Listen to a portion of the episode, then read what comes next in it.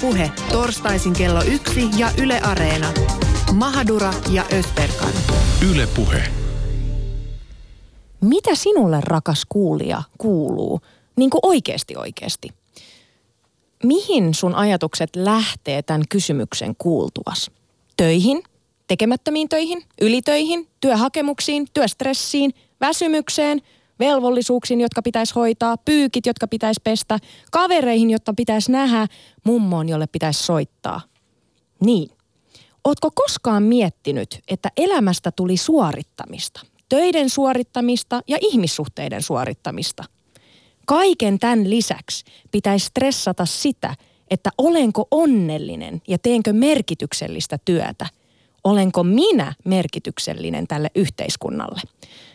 Rakkaat kuulijat, tänään me kysytään, mikä ajoi meidät ihmiset siihen pisteeseen, että elämästä tuli suorittamista ja loppuun palaminen on yhä yleisempää alle 30-vuotiaille. Esimerkiksi työuupumus koskettaa jopa neljäsosaa suomalaisista, mutta siitä huolimatta sitä ymmärretään tosi huonosti. Tänään me pyritään kysymään, että mikä auttaa jäätävään stressiin ja uupumukseen. Onko self-help-oppaista apua – Pitääkö vaan ottaa itseään niskasta kiinni ja muuttaa omaa asennetta elämää kohtaan vai mistä on apua? Tätä kaikkea me pohditaan studiossa aivan ihanien toimittaja Iida Rauhalammen sekä aktivistitoimittaja Merjam Trabelsin kanssa. Tervetuloa studioon. Kiitos. Tervetuloa munkin puolesta. Aloitetaanko sillä, sellaisella kysymyksellä, että mitä teille oikeasti oikeasti kuuluu? No mulla ainakin meni saman tien aivot mun työ, työ, työkuulumisiin. Että se on kyllä niin totta, että ensimmäisenä mä aina kerron, että mitä mun töihin kuuluu ja töissä on ollut kiireistä ja näin.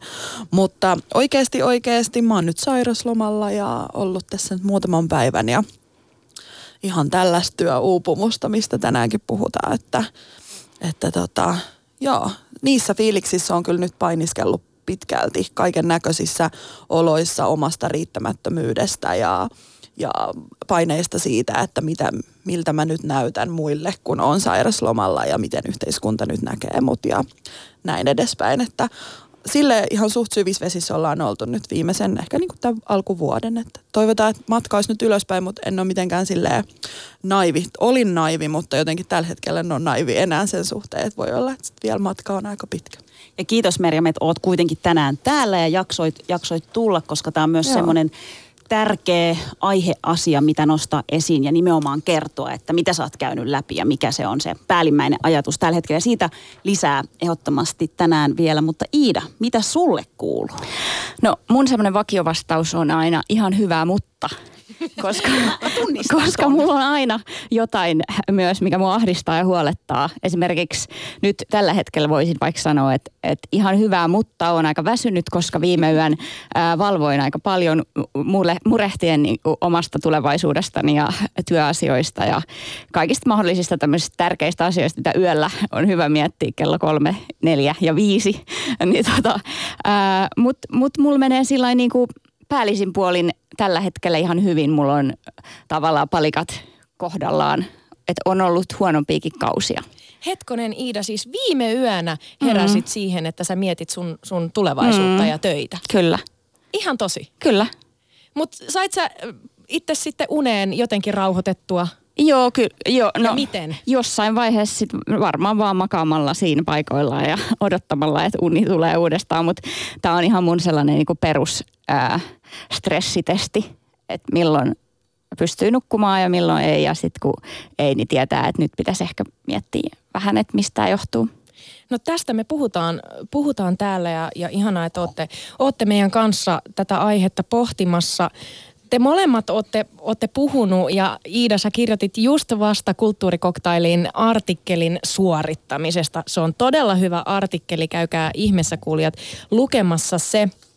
Ja tota, sä kirjoitit si- siinä, että sä oot ollut koko elämässä suorittaja ja sä oot aikatauluttanut sun enä- elämää ja suunnitellut maanisesti tulevaa. Näin sä siinä kirjoitat. Niin Mistä toi suorittaminen on lähtenyt, koska siinä tekstissä sä kuitenkin paljastat sen verran, että ei se ole kotoota opittua. Niin, sitä mä itse asiassa just mietin aika paljon, tai oon miettinyt, ää, koska mä en koe, että mua on kotona vaikka painostettu mitenkään suorittamaan tai opinnoissa menestymään tai koulussa. Että se on enemmän sellainen ää, asia, mikä mus, mus on jotenkin ollut aina. Ja ää, mä itse oon päättynyt, päätynyt sellaiseen sy- syylliseen, että itse asiassa tämä meidän ympäristö, meidän yhteiskunta, meidän niin kuin puhetapa, me, media, kulttuuri, kaikki tavallaan ruokkii sitä ajatusta siitä, että ihminen on tärkeä vaan silloin, kun se menestyy, silloin, kun se tekee asioita koko ajan, silloin, kun sillä on kiire, ää, se on hyvä, kiltti, ei tuota pettymyksiä. Niin mä oon niin kuin imennyt nämä kaikki äh, itteeni jo lapsena. Mä oon, mä, oon, mä oon kokenut painetta mun ystävien kanssa olemisesta vietetystä ajasta ihan siitä asti, kun mä muistan. Ja äh, tota, stressannut semmoisilla lapsen asioilla, että ne on ollut ihan yhtä suuria kuin nyt vaikka työkuviot, mutta ne on liittynyt vaikka johonkin leikkiin. M- miten kaik, missä kaikkialla se suorittaminen sulla esim. lapsuudessani ilmeni tai nuorena? No koulussa tietenkin, että mä muistan ihan, että mä oon tota, kumittanut mun äidinkielen vihon sivut rikki, kun mä en ole ollut tyytyväinen mun tekemiin kirjaimiin. Sitten mä oon tota, pelännyt hirveän paljon sitä, että loukkaa mun kavereita. Että jos on ollut tämmöistä kolmiodraamaa, mitä usein lapsilla saattaa olla, tai jotain sellaista pientä kiistaa, niin mä oon, mä oon ollut ihan paniikissa siitä, että nyt joku pahotti mielensä. Ja tota, että se, se vähän niin kuin kaikkeen, kaikkeen laajentumusta tuntuu jo silloin pienenä. Ja myös sellaisiin ajatuksiin, että mä muistan, että mä oon niin kuin ää, tota, uskontotunnin jälkeen niin alkanut vahingossa miettiä sellaista, että, että Jeesus on paha. Pää, päässäni. Oota, nyt, nyt. Joo. Hetkinen, hetkinen. Siis mit, miten nyt niin kuin Jeesus tuli tähän? Se tuli sieltä uskontotunnilta, missä on opetettu, että näin ei saa varmaan ajatella. Tai että, että Jeesus on hyvä asia, hyvä tyyppi. Ja sitten mä oon ajatellut pienessä päässäni, että, että mitä jos mä nyt ajattelenkin, että Jeesus on paha. Siis hetkinen, mutta ajatteliko sen sille, että, että jos sä nyt ajatteletkin, että Jeesus on paha, niin sä teet jotain Kyllä. pahaa siis itse, josta Joo. sulle aiheutuu lisää stressiä. Kyllä, kyllä. Mä oon herättänyt mun äidin muun muassa tämmöisen asian takia keskellä yötä. No. Apua, mikä ikäinen sä olit siis silloin? No kun varmaan sä... seitsemän. Huh. Merjam, hei, tota, miltä milt nämä Iidan, Iidan kertomiset kuulostaa ja millainen suorittaja sä sitten taas oot? Öö, no mä, mä, mä en ehkä niinku itse identifioi itseäni suorittajaksi välttämättä, äh, mutta mä oon huomannut sen, että se on niinku hiippailut tonne mukaan nyt tässä niinku ehkä sanotaan viimeisen, ehkä siitä lähtien kun mä oon tullut äidiksi. Et sen jälkeen musta tuntui, että sit tuli niin monta roolia, mitä pitää niinku tehdä hyvin, niin sitten alkoi pakko vähän, vähän hajoamaan ja sitten alkoi vaatimukset koventua ittees, itteensä kohtaan. Että, että tota, jotenkin musta tuntuu, että meillä on kotona ollut aika semmoinen, että se ei ole kotota tullut, mutta mä, mä tunnistan sen tosi monesta niin kuin kouluajoilta mun, monesta mun ystävästä sen tosi tiiviin suorittamisen. Ja muistan, että silloin niin kuin kouluaikana mulle ei ole sitä ollut. Että ennemmin mä oon ollut ehkä se, joka on mennyt sieltä, mistä taitaa matali ja mistä on tuntunut, tuntunut niin kuin helpolta. Silti, että on ollut omia vaikutuksia eri asioihin. Mutta tota, mut kyllä niinku huomaa, että nyt tällä hetkellä aika kova ruoskiminen on siitä, että miten suorittaa niinku kaikki eri rooleja ja pystyykö ja pärjääkö ja näin. Mitä kaikki juttuja sulla on, jos sun pitäisi niinku miettiä sun elämää, niin mitkä ne on ne asiat, mistä sä koet painetta suoriutua tällä hetkellä? No joo, mä itse asiassa just pohdin tätä, että se oli, että ehdottomasti äitinä oleminen, sitten mulla on parisuhde, joka on vanha parisuhde, mutta me ollaan palattu pitkästä aikaa niin kuin yht, takaisin yhteen.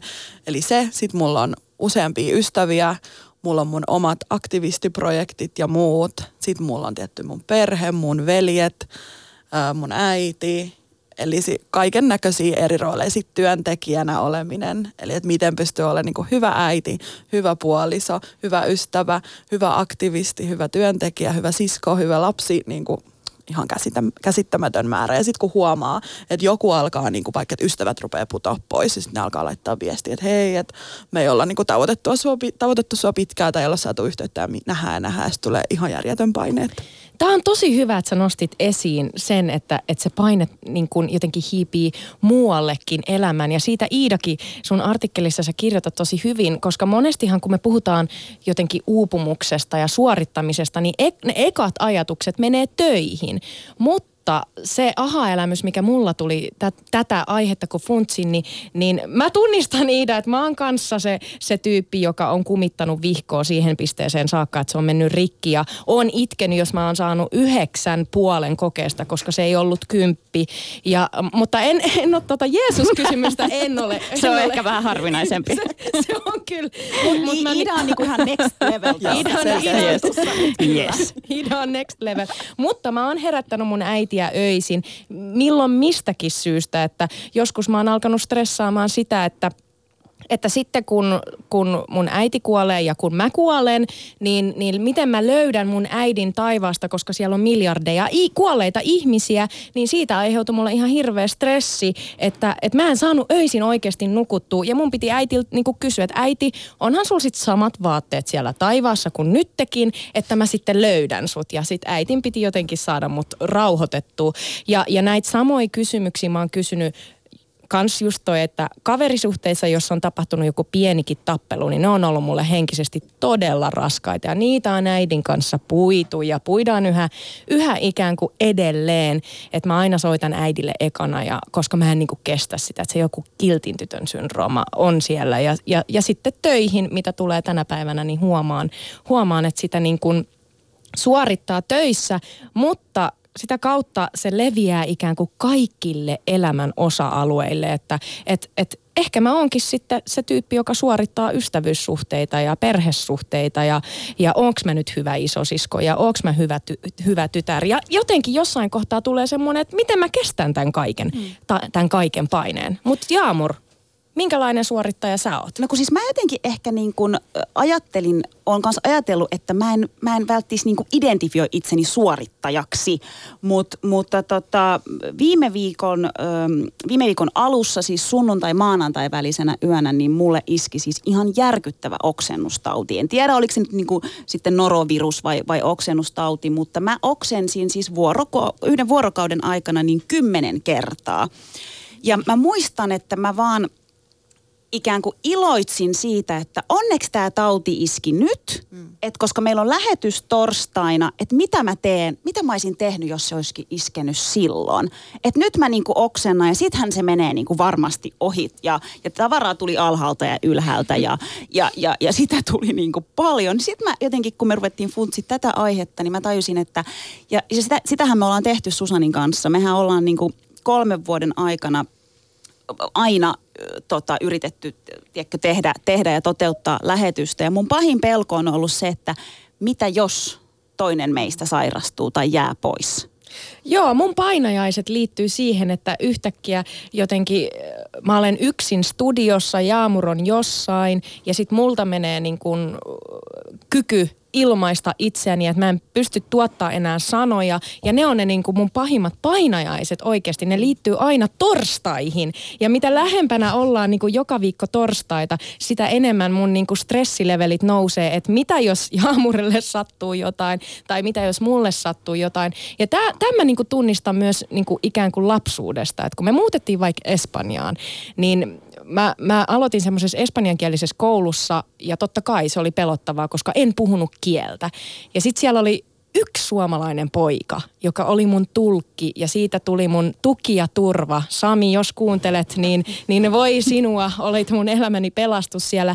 Ja sitten mä niinku takerruin Samiin niin, että se joskus välitunnilla sanoi mulle nätisti, että Susani, että että sun kanssa on kyllä tosi kivaa, mutta onko sulle ok, jos mä menen nyt poikien kanssa vähän pelaa jalkapalloa ja sitten mä jotenkin vähän, vähän katkerana silleen, no menen nyt sitten ja sitten jäin siihen yksin. Ja, ja siis mä heräsin öisin vatsakipuun ja pelkoon, että jos Sami on kipeä seuraavana päivänä, niin mitä mä teen sitten, kun mä oon yksin siellä. Ja tämä sama pelko liittyy Jaamuriin, että mitä sitten, jos Jaamur ei ole täällä. Siis mä oon jopa miettinyt tätä asiaa niin pitkälle, että mä ajattelen, että jos tapahtuisi joku onnettomuus, että tiedätkö, jäätäisi auton alle niin kuin, tai jotenkin, tiedätkö, että jalka olisi paketissa tai käsi olisi paketissa, niin mä oon miettinyt sitäkin, että kyllä mä silti voisin olla täällä, vaikka mulla olisi niin kuin jalka paketissa.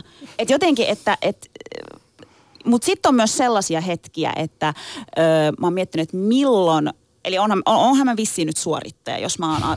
No, vähän kyllä oot, mit, mitä mieltä? Niin, Okei, okay, no niin, nyt jonkunlainen diagnoosi siis tuli tässä. Mutta myös on miettinyt sitä, että, että milloin tavallaan tulee se, että sitä pysähtyy. Pysähtyykö koskaan, että mikä, mikä, mikä se sitten on. Ja siitä vielä sitten myöhemmin Mut lisää. Jos niinku vähän syvennytään tuohon, to, että mi, mitä tällä hetkellä, ja me ollaan kaikki pyöritään tuossa 30 tällä ja tuolla puolen, eks niin? Mm-hmm. niin? Niin tällä hetkellä, mitkä teille henkilökohtaisesti aiheuttaa eniten just nyt stressiä ja painetta? Mitä, mitä on mielen päällä? Työ. Mm. Mitä siitä työstä sä niin kuin mietit?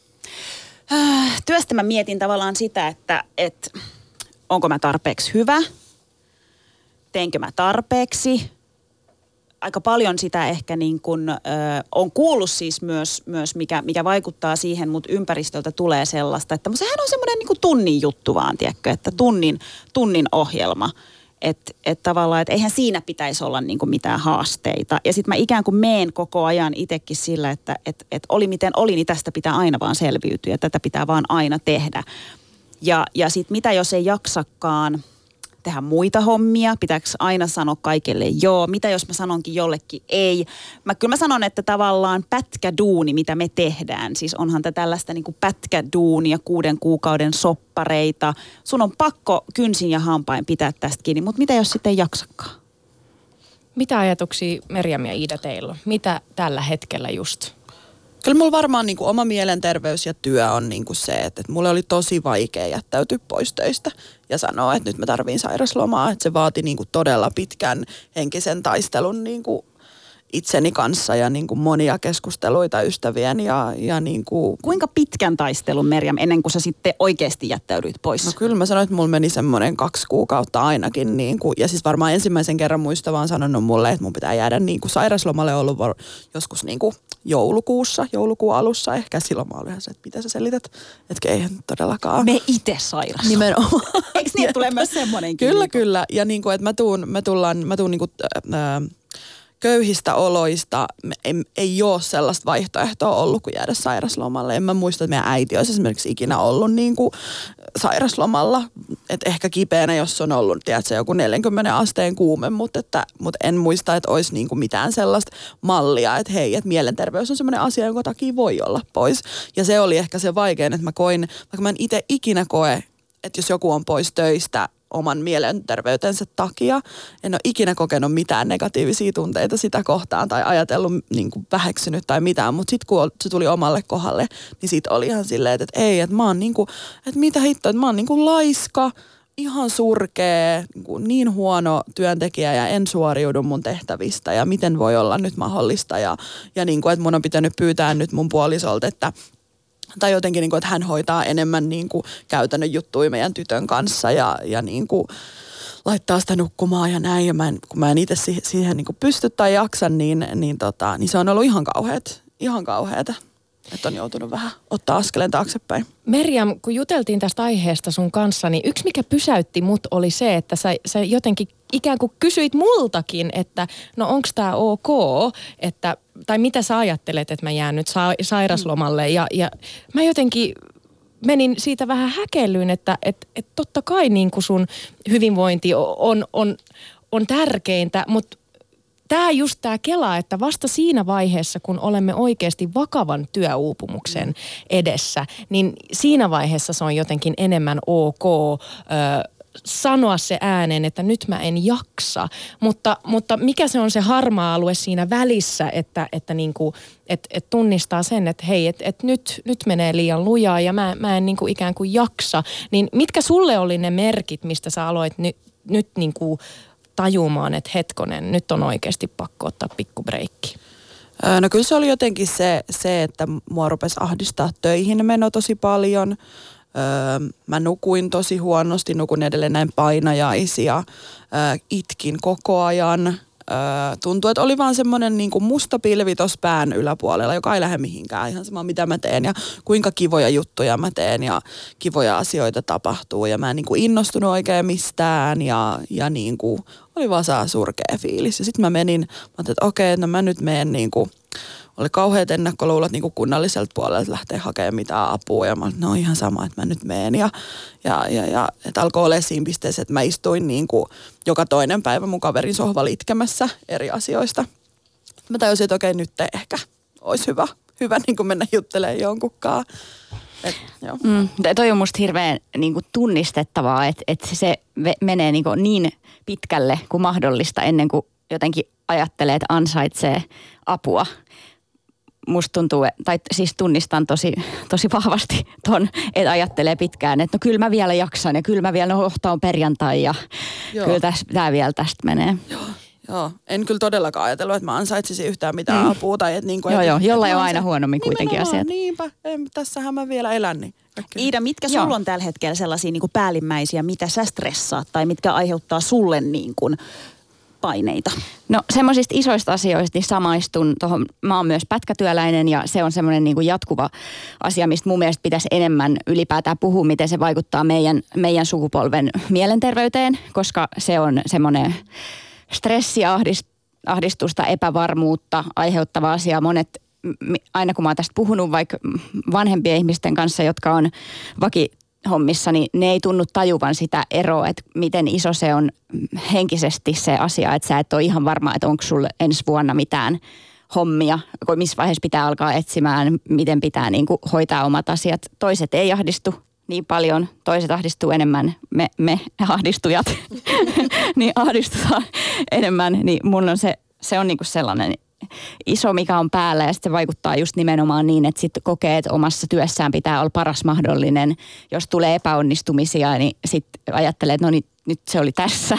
Tai niin, että, se, että jokainen työsuoritus muuttuu ihan valtavan isoksi asiaksi, koska sä, sä jotenkin koko ajan pelaat sitä peliä, että sä oot hyvä ja haluttava ja sulla on myös jotain jatkoa ja joku työ, tulevaisuus tiedossa ja ja eikö toi tavallaan liity sit toisaalta mm. taas kilpailuun ja mm. siihen, että, että joku muu parempi, ö, fiksumpi tai näin niin kuin omassa ajatuksissa, niin, niin voi tulla sun tilalle. Ja, ja sehän on ihan, ihan totta, että niinhän, niinhän voi käydä. Et, et mun on ollut niin kuin jotenkin iso duuni ymmärtää se, että mäkin on siis korvattavissa. Mm. On, maailma pyörii ilman mahaduraakin. Et... Mutta mut mahadura Ösperkan ei, ei, ei mut pyöri ma- ilman mahaduraa. Et tota, jos yhtään lohduttaa, ja mä mm. toivon myös, että et, eikä ilman Ösperkania, mutta tota. No tämä kombo mm. ei kyllä toimisi ilman toisiamme, mutta mut jotenkin mä tunnistan ton tosi hyvin niitä, mistä sä puhut, ja mä, mä niinku, no mä kyllä itse asiassa en mä tiedä voiko mä nyt sanoa tätä, olla vähän eri mieltä teidänkaan, mutta mä, mä rakastan sitä, että et, et mulla on pätkäduunit, koska se antaa mulle vapauden ikään kuin luoda mahdollisuuksia. Ja, ja, ja sitten mä jotenkin on ajatellut, että mä oon tosi uniikki ja omaperäinen ihminen, kun mä ajattelen näin, mutta sitten törmäsin tutkimukseen, niin itse asiassa milleniaaleille se on tosi tyypillistä tämä halu siihen, että, että sulla on mahdollisuuksia ja työ on tosi joustavaa ja jos sä haluat lähteä puoleksi vuodeksi reissaamaan, niin sä voit tehdä sen. Ja sitten mä tajusin, että en mä ole millään lailla spessu, että tätä, tätä me niin kuin 2000-luvulla ja 80-luvulla syntyneet itse asiassa halutaan, mutta niin kuin totta kai tietynlainen epävarmuus. Mä niin kuin tunnistan itsessäni sekä sen, Merjam, kun sä sanoit, että, että sä oot tullut köyhistä olosuhteista, niin mä oon tullut myös.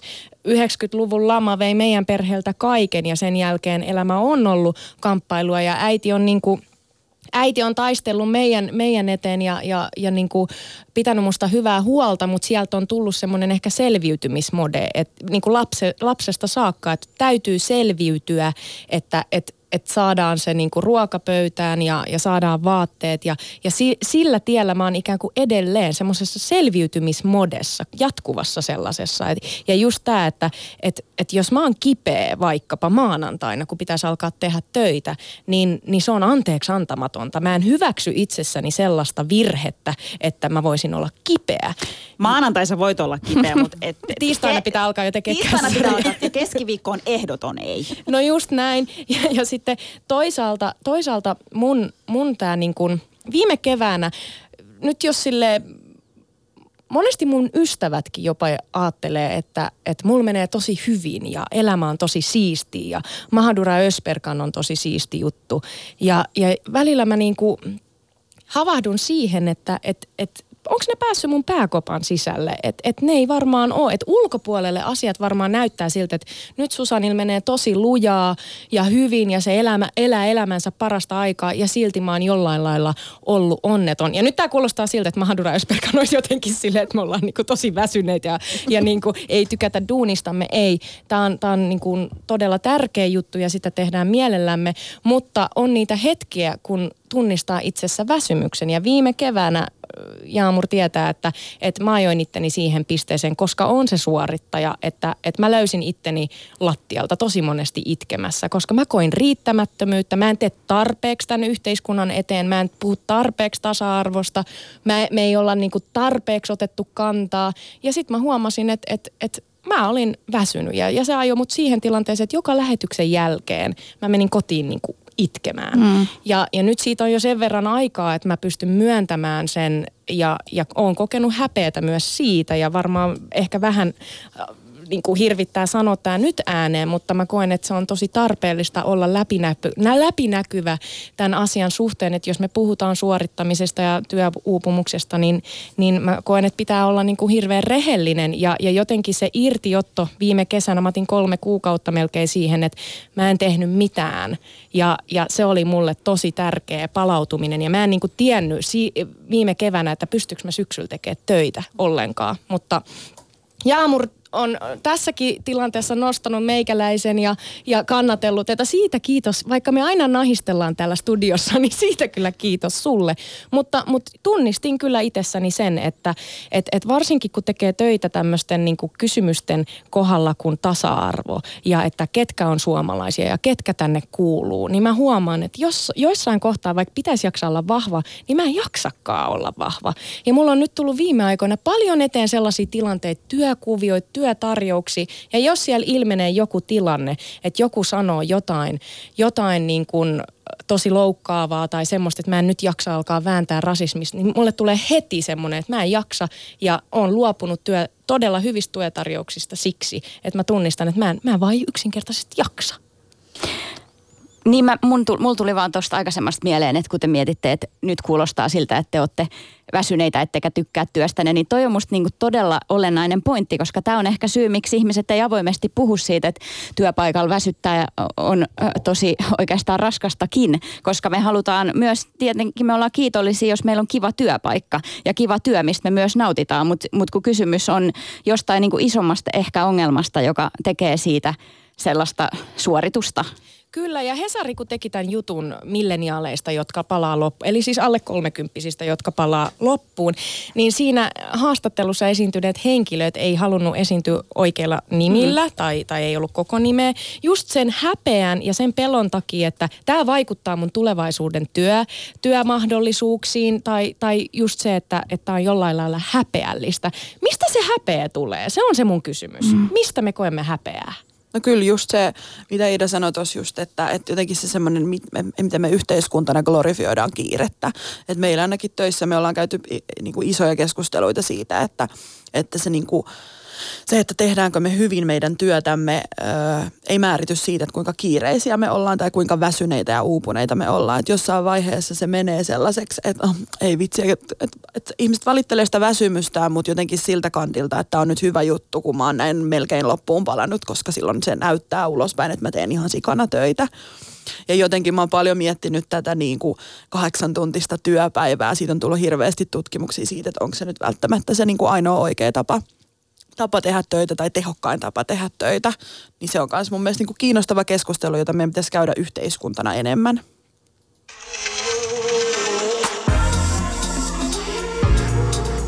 Maailma paranee puhumalla.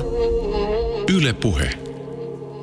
Tänään rakkaat kuulijat, me kysymme, mikä ajoi meidät ihmiset siihen pisteeseen, että elämästä tuli suorittamista ja loppuun palaminen on yhä yleisempää jopa alle 30-vuotiaissa. Esimerkiksi työuupumus koskettaa jopa neljäsosaa suomalaisista, mutta siitä huolimatta sitä ymmärretään hyvin huonosti. Ja aiheesta on meidän kanssa studiossa keskustelemassa toimittaja Iida Rauhalammi sekä toimittaja ja aktivisti Meriam Trabelsi. Yes, ja, ja törmäsin tällaiseen kiinnostavaan, kiinnostavaan tota, teemaan tähän aiheeseen liittyen. Puhu, puhuttiin tällaisesta onnellisuuspakosta.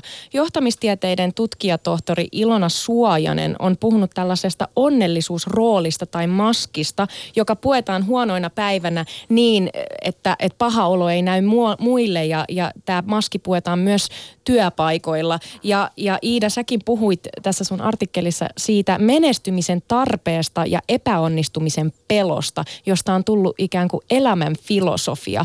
Mun mielestä toi oli todella hyvin itse asiassa kiteytetty toi menestymisen tarve ja epäonnistumisen pelko ja semmoinen jotenkin onnellisuuspakko. Allekirjoitatteko te tämän?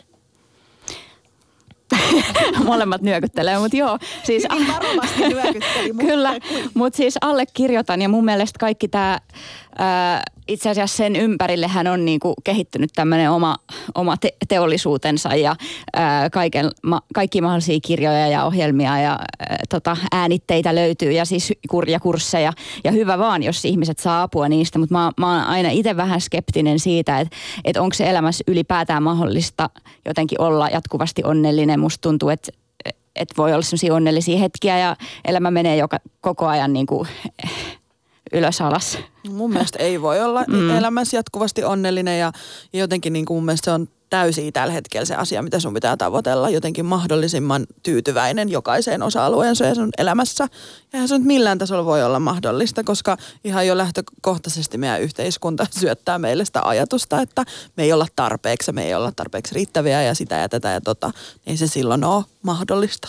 Ja siis mä jotenkin tavallaan, mulla herää siis ajatus, ajatus siitä niin kuin, tavallaan tuosta onnellisuuspakosta ja, ja No just esimerkiksi mä mietin niin tätä meidän, meidän duunia, niin tosi paljonhan me kuullaan siitä, kuinka onnekkaita me ollaan siitä, että me saadaan tehdä tätä duunia ja kuinka ihanaa, että me saadaan tehdä himassa duunia ja, ja meillä ei ole niitä kahdeksan tunnin työpäiviä ja, ja se on vaan tunnin ohjelma. Niin tiedätkö, kun sulla jatkuvasti syötetään tätä, niin kyllähän se niin kuin väkisinkin sille vaikuttaa sun pääkoppaan ja tulee se ajatus siitä, että mä en voi valittaa mistään, mulla pitää olla kaikki hyvin ja siis – joo, me rakastetaan tätä duunia, mutta työ on aina työ. Työ, eli tehdä työtä, joka vaatii sulta aika paljon.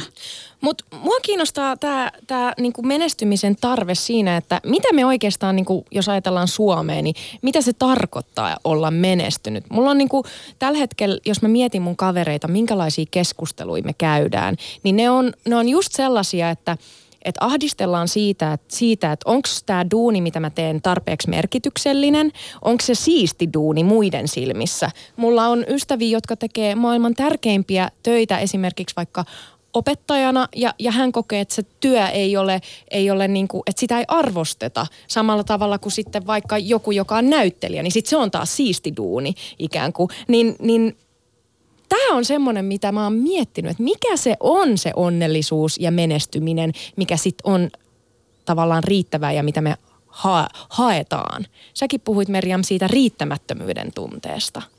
No joo, jotenkin, että okei, että mä lähestyn 30 ja mulla ei ole pankissa säästössä iso pesämunaa, jotta mä voin, kun mä täytän 30, niin ostaa asunnon ja onka sitten remontoida ja ostaa omakotitalon ja, ja niin kuin, ö, jotenkin koen riittämättömyyden tunnetta siitä, että mulla on vain yksi lapsi. Mitä? Että, että tässä vaiheessa voisi... Hei, sulla on sentään se yksi. Meidän kohdalla vaan niin kuin hedelmöitys laskee ja Nimenomaan. nyt meidän pitäisi niin kuin äkkiä tehdä jotain lapsia.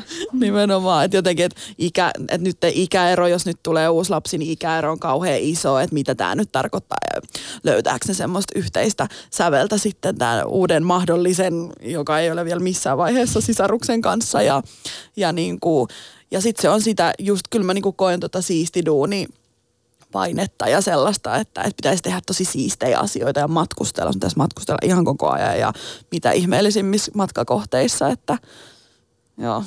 Musta tuntuu, että se menestys on jotenkin laajentunut nimenomaan työelämästä tai se kohdistuu kaikkeen oikeastaan. Ja mä oon miettinyt sitä, että nykyään semmoinen sosiaalinen menestys, ihmiset, kenen kanssa hengaa, niin on oikeastaan tärkeämpää kuin se taloudellinen menestys. Et, et ei se, että sulla on rahaa, niin on mikään kauhean siisti juttu enää. Enemmänkin se, että kenen kanssa hengailet, missä paikoissa, millaisissa piireissä käyt, missä avajaisissa pyörit, ää, näin, miltä sun elämä näyttää somessa.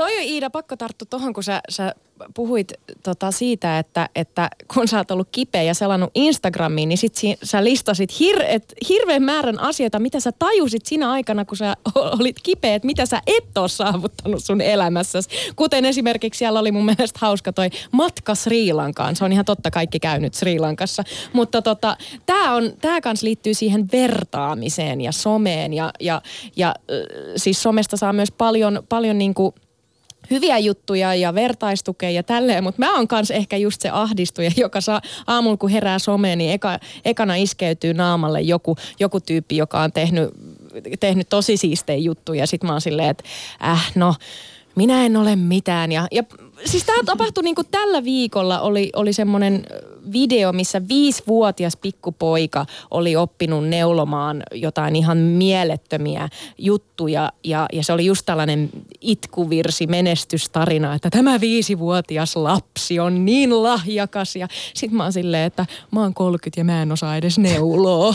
Tiedättekö, että mä koin mm. painetta mm. niin kuin, niin kuin tosta että et tämä vertaaminen on kyllä aika iso juttu. Ja mun pitää siis sanoa tuosta vertaamisesta nyt, nyt sen verran, tai kun sä sanoit Susani tuossa, että sä ö, olit ajoit itses loppuun viime keväänä tai että et olit, olit, olit loppu, niin ö, mulla on taas niinku ollut vertaamisen kanssa semmoinen juttu, että mä oon niin kuin, en tiedä kuinka paljon te vertaatte itseänne toisiin, siitä, siitä myös sitten lisää kohta, mutta mähän on siis ehkä ajanut itteni sillä tavalla, niin kuin, tai aiheuttanut itselleni hallaa sillä, että mä oon niin kuin verrannut itseni Mahaduraan. Öö, mä en ollut siis mikään, hän on kympin tyttö, Mä olin, mä olin tota, seiska puoli kasi, no ehkä seiska, mutta, tota, mutta kuitenkin ehkä jopa semmoinen, mitä Merjam sä sanoit, että sä olit koulussakin semmoinen, joka, joka vähän tiedätkö, että no nyt mä sen teen tosta vaan, että et, et lähtenyt edes niin kuin yritit varmasti paljon, mutta tyydyit kuitenkin siihen, että no mennään sieltä, missä on aita matalin. Tunnistan, olin juuri tavallaan se. Ja mä aina kadehdin niitä kympin tyttöjä, tiedätkö, kun ne oli niin hyviä. Ja No voitte nyt vaan arvata, että sitten kun ohjelma starttaisi ja sut laitetaan niin kuin kympin tytön kanssa studioon, joka tiedätkö, kun hän laittaa kässäri. Meillä on siis kässäri tällä hetkellä valehtelematta kahdeksan sivua, mikä on niin kuin aika vähän, koska kun Maharra tekee kässäriä, niin siellä on niin kuin 16 sivua tavaraa. Ja, ja tota, mä en pysty tuottamaan samalla tavalla niin kuin sitä tekstiä tai tietoa kuin hän. Niin mä oon tosi monta kertaa niin kuin tuntenut riittämättömyyden tunnetta, että mä oon ajatellut, että, että kun hän on niin hyvä, että mä en ole niin kuin tarpeeksi hyvä. Ja, ja pakko myöntää, onhan se syönyt meitä meidän ö, ystävyyttä jonkun verran, meidän, meidän sitä työ, työnteko, mutta se mikä on hyvä, että me ollaan puhuttu siitä. Mä oon sanonut sulle siitä, että et tota, ja tää on aivan hirveetä, siis mä en tiedä, onko mä aivan hirvein ihminen, mutta mä oon yhdestä asiasta lohduttautunut niin Susanin kohdalla. Ö, hän ei ole niinku kouluun vienyt loppuun ja mä oon valmistunut. Se on niinku ainut mä en tiedä, onko mä hirveä ihminen, mutta mut sillä mä jotenkin ajattelen, tiedätkö, että eihän olekaan täydellinen, että eihän se ole vielä Dude. valmistunut. I love you. Mut... Eikö me yritetä tässä ohjelmassa nyt luoda sitä henkeä, että meidän ei tarvi vertailla toisiamme ja se on mutta, ihan ok. Mutta mut, eikö, se nyt, niin, niin, mutta onhan se myös ihan täysin normaalia, että ihmiset vertaa. Ettekö te ole verrannut itseänne kehenkään? Merjam Iida. No siis olen jatkuvasti Ootko ja koko ajan. minä? Kyllä joo, että mä teen kan, kans tiiviisti Karoline Suinnerin kanssa töitä, joka on huikea artisti ja sillä on mm. niin kuin ihan mielettömiä mekin. visioita ja se heti saa kiinni jotenkin kaikesta että mitä se voisi olla. Ja sitten mä oon just se, joka miettii ennemminkin sitä, että okei, mitä se sitten konkreettisesti vaatii, että me toteutetaan joku huikea idea. Ja, tota, ja sen arvostaminen on tosi vaikeaa, koska se ei samalla tavalla ole, ole ehkä jotenkin yhteiskunnallisesti arvostettu asia, se semmoinen niin käytännön työ, mikä sitten on mm. on se mun vahvuus, niin sitten kyllä siitäkin kokee niin kuin todella riittämättömyyden tunnetta ja onko mä yhtä arvokas osa tätä meidän duoa tässä siis näin. Siis ihanaa, että sä sanot ton, koska tiiäks, toi helpottaa mua nyt, että mä en ole niin kuin ainut, joka ajattelee näin, koska mä oon kanssa ehkä meistä se, joka, joka niin kuin on se käytännön tyyppi, että vastaa sähköposteihin ja aikatauluttaa kaikkia. Susani aina sanookin, että mut hei, että hän on se luova puoli ja mä oon sit niissä käytännön asioissa. Siihenkin mä jotenkin aina sanon, että no kaikki osaa vastata sähköpostiin, että eihän siinä ole mikään homma. Että mä niinku sitäkin lähden vähättelemään taas, että se missä mä oon hyvä, niin se ei ole tarpeeksi. Iida, sulla ei ole ta- työparia ilmeisesti sille niin tiivisti, että Ei sä, sellaista sä saat olla, tollasta. sä saat olla aika, joo. aika Ida on, var- yksin. Ida on varmaan nyt aika onnellinen kuultua tämän kaiken. Mutta siis mä ve, jo en ole tosta kyllä mitenkään niinku, en ole ton yläpuolella, vaan todellakin vertailen itseäni. Ja mulla on ehkä sellainen joku, jonkinlainen itsekidutus tota, metodi, että jos mä vaikka onnistunkin jossain ja joku asia menee tosi hyvin, niin mun mieli keksii heti jonkun tyypin, joka on itse asiassa siinä asiassa vielä parempi. Ja se tapahtuu aina. Ja siis esimerkiksi sosiaalinen media pitäisi multa varmaan kieltää tämän vertailun takia just, koska niin, niin kuin sanoitkin, toi, toi ää, Sri Lanka oli yksi esimerkki, mutta et, et, jos lähtee sille tielle, niin sieltähän löytyy valtavasti asioita, mitä esimerkiksi mun viimeaikainen ahdistus on liittynyt siihen, kun nykyään puhutaan aika paljon taloustietoisuudesta tai siitä, että, että naisten erityisesti pitää olla tietoisia näistä rahastoasioista ja muista. Ja mä en ole jotenkin jaksanut ottaa selvää tai jaksanut mennä siihen mukaan. Ja se ahdistaa mua. Mä vertailen itseäni ystäviini, jotka sijoittaa koko ajan johonkin ja on tosi niin kuin hereillä noissa raha-asioissa. Ja mä oon ihan pihalla siitä vielä. Liittyykö toi siihen FOMOon, fear of missing out, mm. eli pelko siitä, että jäät paitsi jostain, koska, ja, ja se myös liittyy siihen vertaamiseen, koska kyllä mäkin tunnistan ton. Mun pitäisi olla lukenut just noita, mä kans tiedän just tosta mm. talousjutusta, mä oon kans kuullut, että et pitäisi handlaa, pitäisi sijoittaa, pitäisi ostaa osakkeita. En ole sitä Voi kun vielä mä tehnyt. Mutta sitten pitäisi, pitäis niinku, mä taas koen painetta sitten, että no joo, matkustelu oli jossain kohtaa, mm. mutta nyt ilmastonmuutoksen myötä hirveä paine siitä, että et, et okei, mitä tilalle, kun ei voi enää matkustaa. No nyt pit, niinku paine siitä, että ole Susani hyvä ihminen, koska poliitikot puhuvat yksilön vastuusta. Se on minun vastuullani taistella ilmastonmuutosta vastaan ja vanhenevaa suomalaista väestöä vastaan, että mun pitää ryhtyä nyt synnytystalkoisiin ja mun hedelmällisyys on kuulemma laskussa. Sitäkin täytyy stressata. Että on niinku ihan hirveästi ulkoopäin tulevia sellaisia isoja kysymyksiä myös, minkä kanssa me kamppaillaan ja min, mille meidän sukupolven pitäisi keksiä jonkunlaisia ratkaisuja.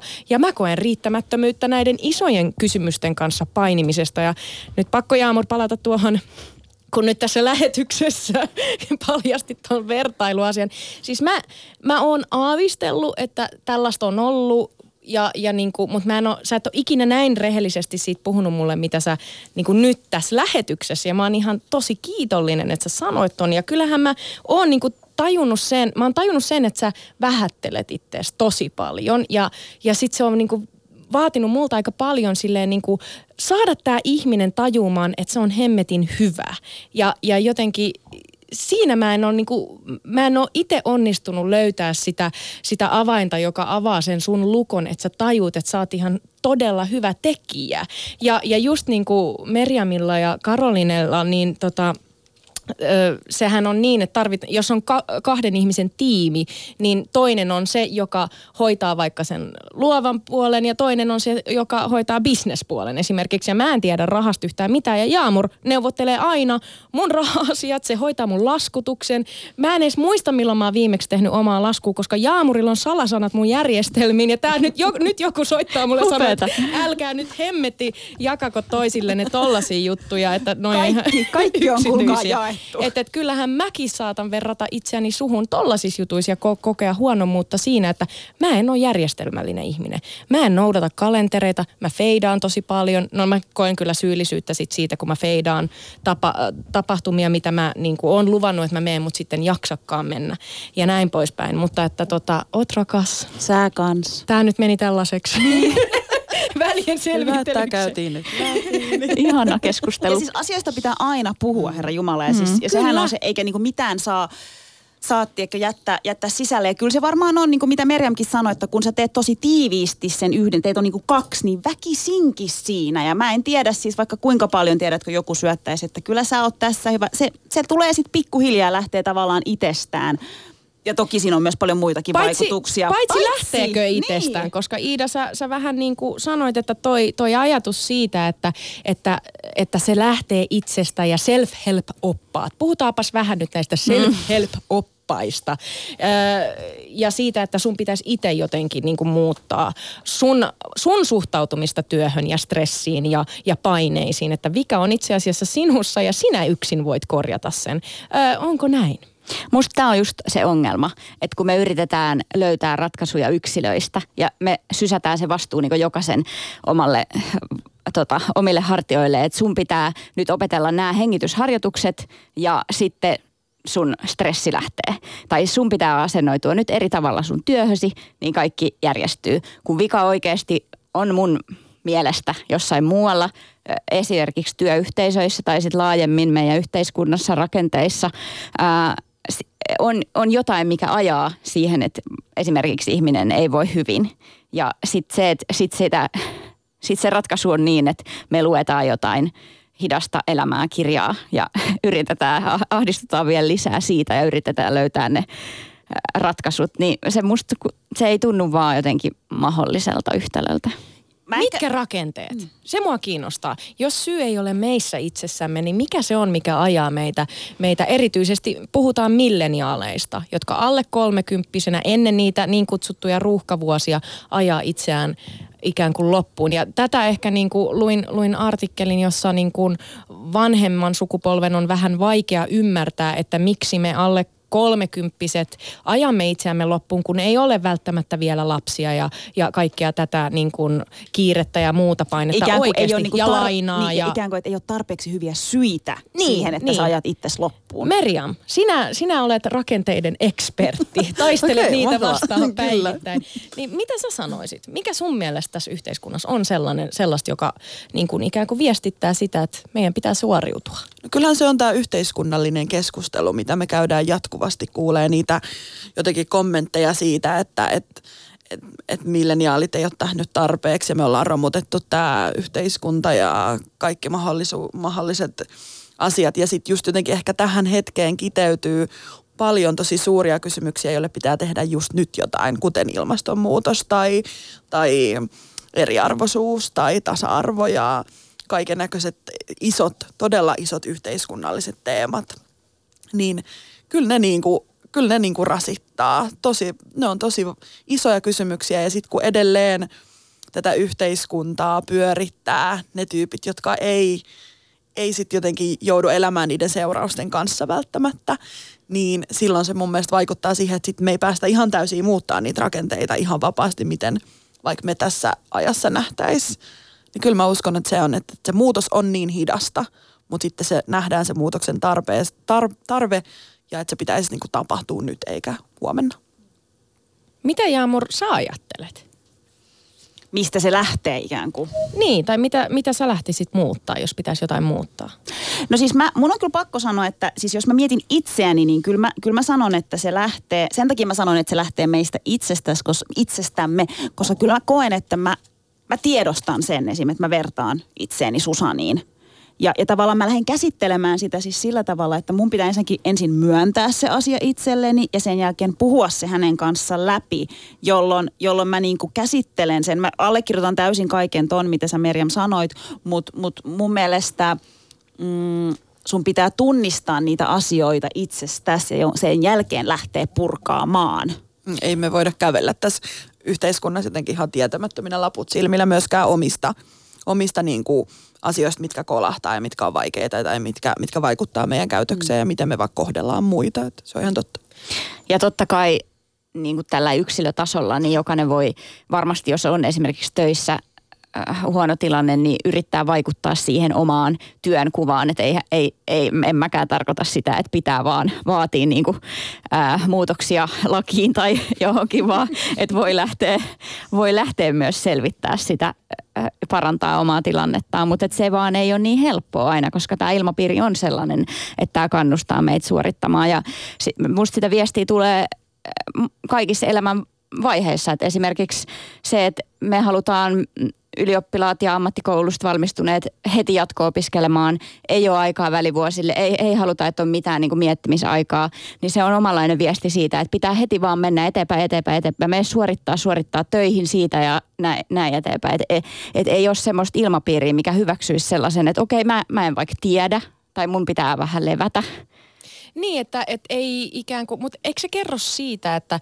että jos me koetaan niin hirvittävää häpeää sen sanomisessa, että mä oon nyt uupunut esimerkiksi, ja ihmiset ei uskalla sanoa sitä ääneen, koska pelkää, että menettää työmahdollisuuksia, niin kyllähän se kertoo jotain ehkä asenteista, että mitkä liittyy siihen, että onko se ok sanoo olla väsynyt ja että mä tarvin nyt breikin ja, ja että, että, että ei pystykään ja jaksa yhtä tehokkaasti, mitä on niin kuin tähän asti. Ja mä jotenkin mietin tota, että, että se tehokkuus, se maksimaalinen tehokkuus, se, se mihin mä niin kuin huomaan, että mä oon ajanut itteni, on, on just se, että mä niin kuin huomasin, että mä oon vaikka isosiskona nyt sit ottanut tämän, tällaisen roolin, että, että mä niin kuin on ottanut tehtäväkseni auttaa pikkuveliäni selviytymään teini-iän kriiseistä. Ja, ja faktahan on se, että se kokee niitä angsteja, se kokee niitä elämän ensimmäisiä ihastumisia ja, ja, ja niin kuin sydänten särkymisiä ja mä oon niin kuin yrittänyt sille ottaa sitä kädestä kiinni ja se, selvitä siitä kaikesta ja johdattaa sen teiniään läpi. Hyvä, hyvä, koska niin hyvät siskot tekee. Samalla tavalla mä oon halunnut olla hyvä tytär, soittaa iskelle, soittaa äitille, käydä siellä ja, ja niin kuin myös ystävyyssuhteissa ikään kuin, että et, et pakko nähdä mahdollisimman paljon, jotta kaikki on sitten muhun tyytyväisiä. Ja sitten mä vaan niin kuin nyt viime aikoina huomasin, että miksi mä oon niin väsynyt, että miksi mä niin kuin 12 päivällä koen, että mun pitää ottaa päiväunet, kun mä oon herännyt muutama tunti sitten. Niin, niin mä huomasin, että se tulee just siitä, että mä, mä niin kuin suoritan näitä muita asioita elämässäni, joiden pitäisi itse asiassa antaa mulle voimaa ja energiaa, eikä sitä fiilistä, että, että mä, mä suoritan. No mikä avuksi? Mitä te olette tajunnut? Tai mistä teille on tullut ne suurimmat aha-elämykset, että näin mun pitää muuttaa mun, mun elämää ja ajatuksia, jotta mä voisin mahdollisimman hyvin? No mä, jos jos ensiksi alustan niin, että mä en, mä en usko ihan sellaisiin oivalluksiin, koska musta tuntuu, että tämä tulee olemaan mulla aina jotenkin läsnä. Että mä mä en koe olevani mikään sellainen niin kuin Guru. Guru tässä. Todellakaan. Mutta ehkä luopuminen on yksi sellainen, mikä on niinku auttanut. Että luopunut, ää, mulla oli aikaisemmin esimerkiksi joka ilta jotain vapaa-ajan menoa. Että mä oon usein suorittanut vapaa-aikaa ihan yhtä paljon kuin työelämää ja ahdistunut ja stressannut siitä, että mi- mitä kaikkea menoa pitää olla ja mitkä menee päällekkäin ja yrittää järjestää kalenteria ja näin, näin edespäin. Niin varmaan se, että luopuu jostain – miettii, mikä oikeasti on sitä, mikä on niinku tärkeää, mitä haluaa elämässään oikeasti, kenen kanssa haluaa viettää aikaa. Sitten jos sitä alkaa sillä jotenkin karsimaan, niin se on varmaan yksi neuvo. En tiedä, osaanko mä sitä itse toteuttaa, mutta näin mä oon kuullut. Ja mä, mä jotenkin tavallaan mietin siis tota, nyt, nyt kun te sanotte ton, mitä Susani sanoi ja Iidakin, että tossahan on vähän sekin ikään kuin kyseessä, että, että osataanko me pysähtyä. Tai milloin me ymmärretään pysähtyä ja ottaa, ottaa vähän iisimmin. Mulla siis itsellä niin kuin tavallaan se, kuinka tärkeää Mahdra Ösberganin tekeminen on ollut ja se, että mä noroviruksessa stressasin. Tai olin helpottunut siitä, että onneksi se iski nyt eikä sitten niin kuin torstaina. Ö, mutta silloin sitten toisa, toisinaan iski toinen, toinen juttu, niin mä huomasin, että mitä tulee suorittamiseen, niin yksi asia pysäytti mut ihan täysin. Että mä osasin ikään kuin heittää työ, työasiat niin kuin takaolalle ja keskittyä siihen olennaiseen. Oli se, että mun setä menehtyi viime viikolla tiistai-keskiviikko välisenä yönä ja, ja tota, mä kuulin siitä siis aamuyöllä kello, kello neljä ja, ja mä olin ostanut sitten lennot keskiviikko kello 12 ja olin lähdössä Turkkiin hautajaisiin. Niin pakko myöntää, että en kyllä siinä kohtaa niin kuin kaksi kertaa lähtenyt myöttimään, että mitä tapahtuu. Torstain on lähetys, miten mä nyt niin kuin voin lähteä. Se oli niin kuin semmoinen, missä mä tajusin, että tavallaan tiedätkö, sitä lähti jotenkin punnittamaan, että onhan joku asia, mikä menee työn ja suorittamisen edellä. Ja se on esim. se, että sä menetät jonkun todella läheisen ihmisen. Ja mä laitoin sähköpostia siitä meidän ohjelmapäällikölle ja tuottajalle ja, ja, ja Susanille. Ja mä laitoinkin siihen, että en tiedä, olisinko uskaltanut laittaa tätä sähköpostia, jos en tietäisi, että kenen kanssa ja keiden kanssa teen duunia. Koska mä tiesin, että nämä tyypit kyllä tavallaan niin kuin tukee mua siinä. Mutta arvatkaa, mitä Jaamur kirjoitti siihen sähköpostiin myös, mistä mä nyt vähän... Ja minkä mä olin siis unohtanut, Susani kertoi tämän mulle Niin. tänään. Niin, sä, sä totta kai siinä shokkitilassa sä unohdit sen. Niin Jaamur kirjoitti siihen sähköpostiin, että korvaan tämän kaiken Susanille ja ensi viikolla teen tuplasti enemmän töitä. Ja, ja mä laitoin Jaamurille viestiä, että nyt rakas ystävä, että työt kyllä odottaa ja minä teen sitä, niin kuin, otan vetovastuun, vaikka se täytyy olla seuraavat viikot, niin totta kai mä sen teen, eikä sun tarvitse mulle mitään korvata, koska me ollaan ystäviä. Ja niin ystävät tekee, että läpi vaikeiden aikojen me jeesataan toisiamme. Mutta eikö se ole jotenkin aika pysäyttävää, että sitten tulee tommonen niinku ajatus, että sit mun pitää tehdä tuplasti enemmän duunia, koska nyt mä lähden Turkkiin hyvästelemään mun sedän. Ja sitten jotenkin mä niin mietin myös tätä, että pysähdytäänkö me vasta silloin, kun oikeasti jotain pahaa tapahtuu, niin kuin esim. Tässä, tässä tilanteessa, tai että nyt Merjam on niin sairastumalla. Milloin meidän pitäisi oikeasti pysähtyä? No ehkä sille säännöllisesti. Että et, et tasaisin väliajoin meidän pitäisi pysähtyä sen oman niin kuin jaksamisen äärelle. Mutta se nyt on niin, kuin niin vaikea tässä suoritusyhteiskunnassa, kun pitää vaan puskea. Ja kyllä mä niin kuin itselle ehkä niin kuin, mä, mä en ole ehkä oivaltanut vielä yhtään mitään, vaan vasta opittelen tunnistamaan eri asioita itsessäni. Mutta jotenkin se, että armollisuus siihen, että mun ei tarvi suorittaa kaikkia näitä rooleja, joita mulla elämässä on ihan täysiä ihan koko ajan samanaikaisesti. Että jotenkin mä yritän opetella siihen, että, että välillä mä voin pistää ne ystävät vähän taka-alalle, jos mä haluan panostaa mun parisuhteeseen tai mun äitinä olemiseen tai kukaan ei kuole siihen, jos mä en nyt niin kuin jatkuvasti soittele mun äidille ja mun äiti kuitenkin soittelee mulle ja niin kuin, että, että jotenkin myös vähän sitä tasapainoa siinä.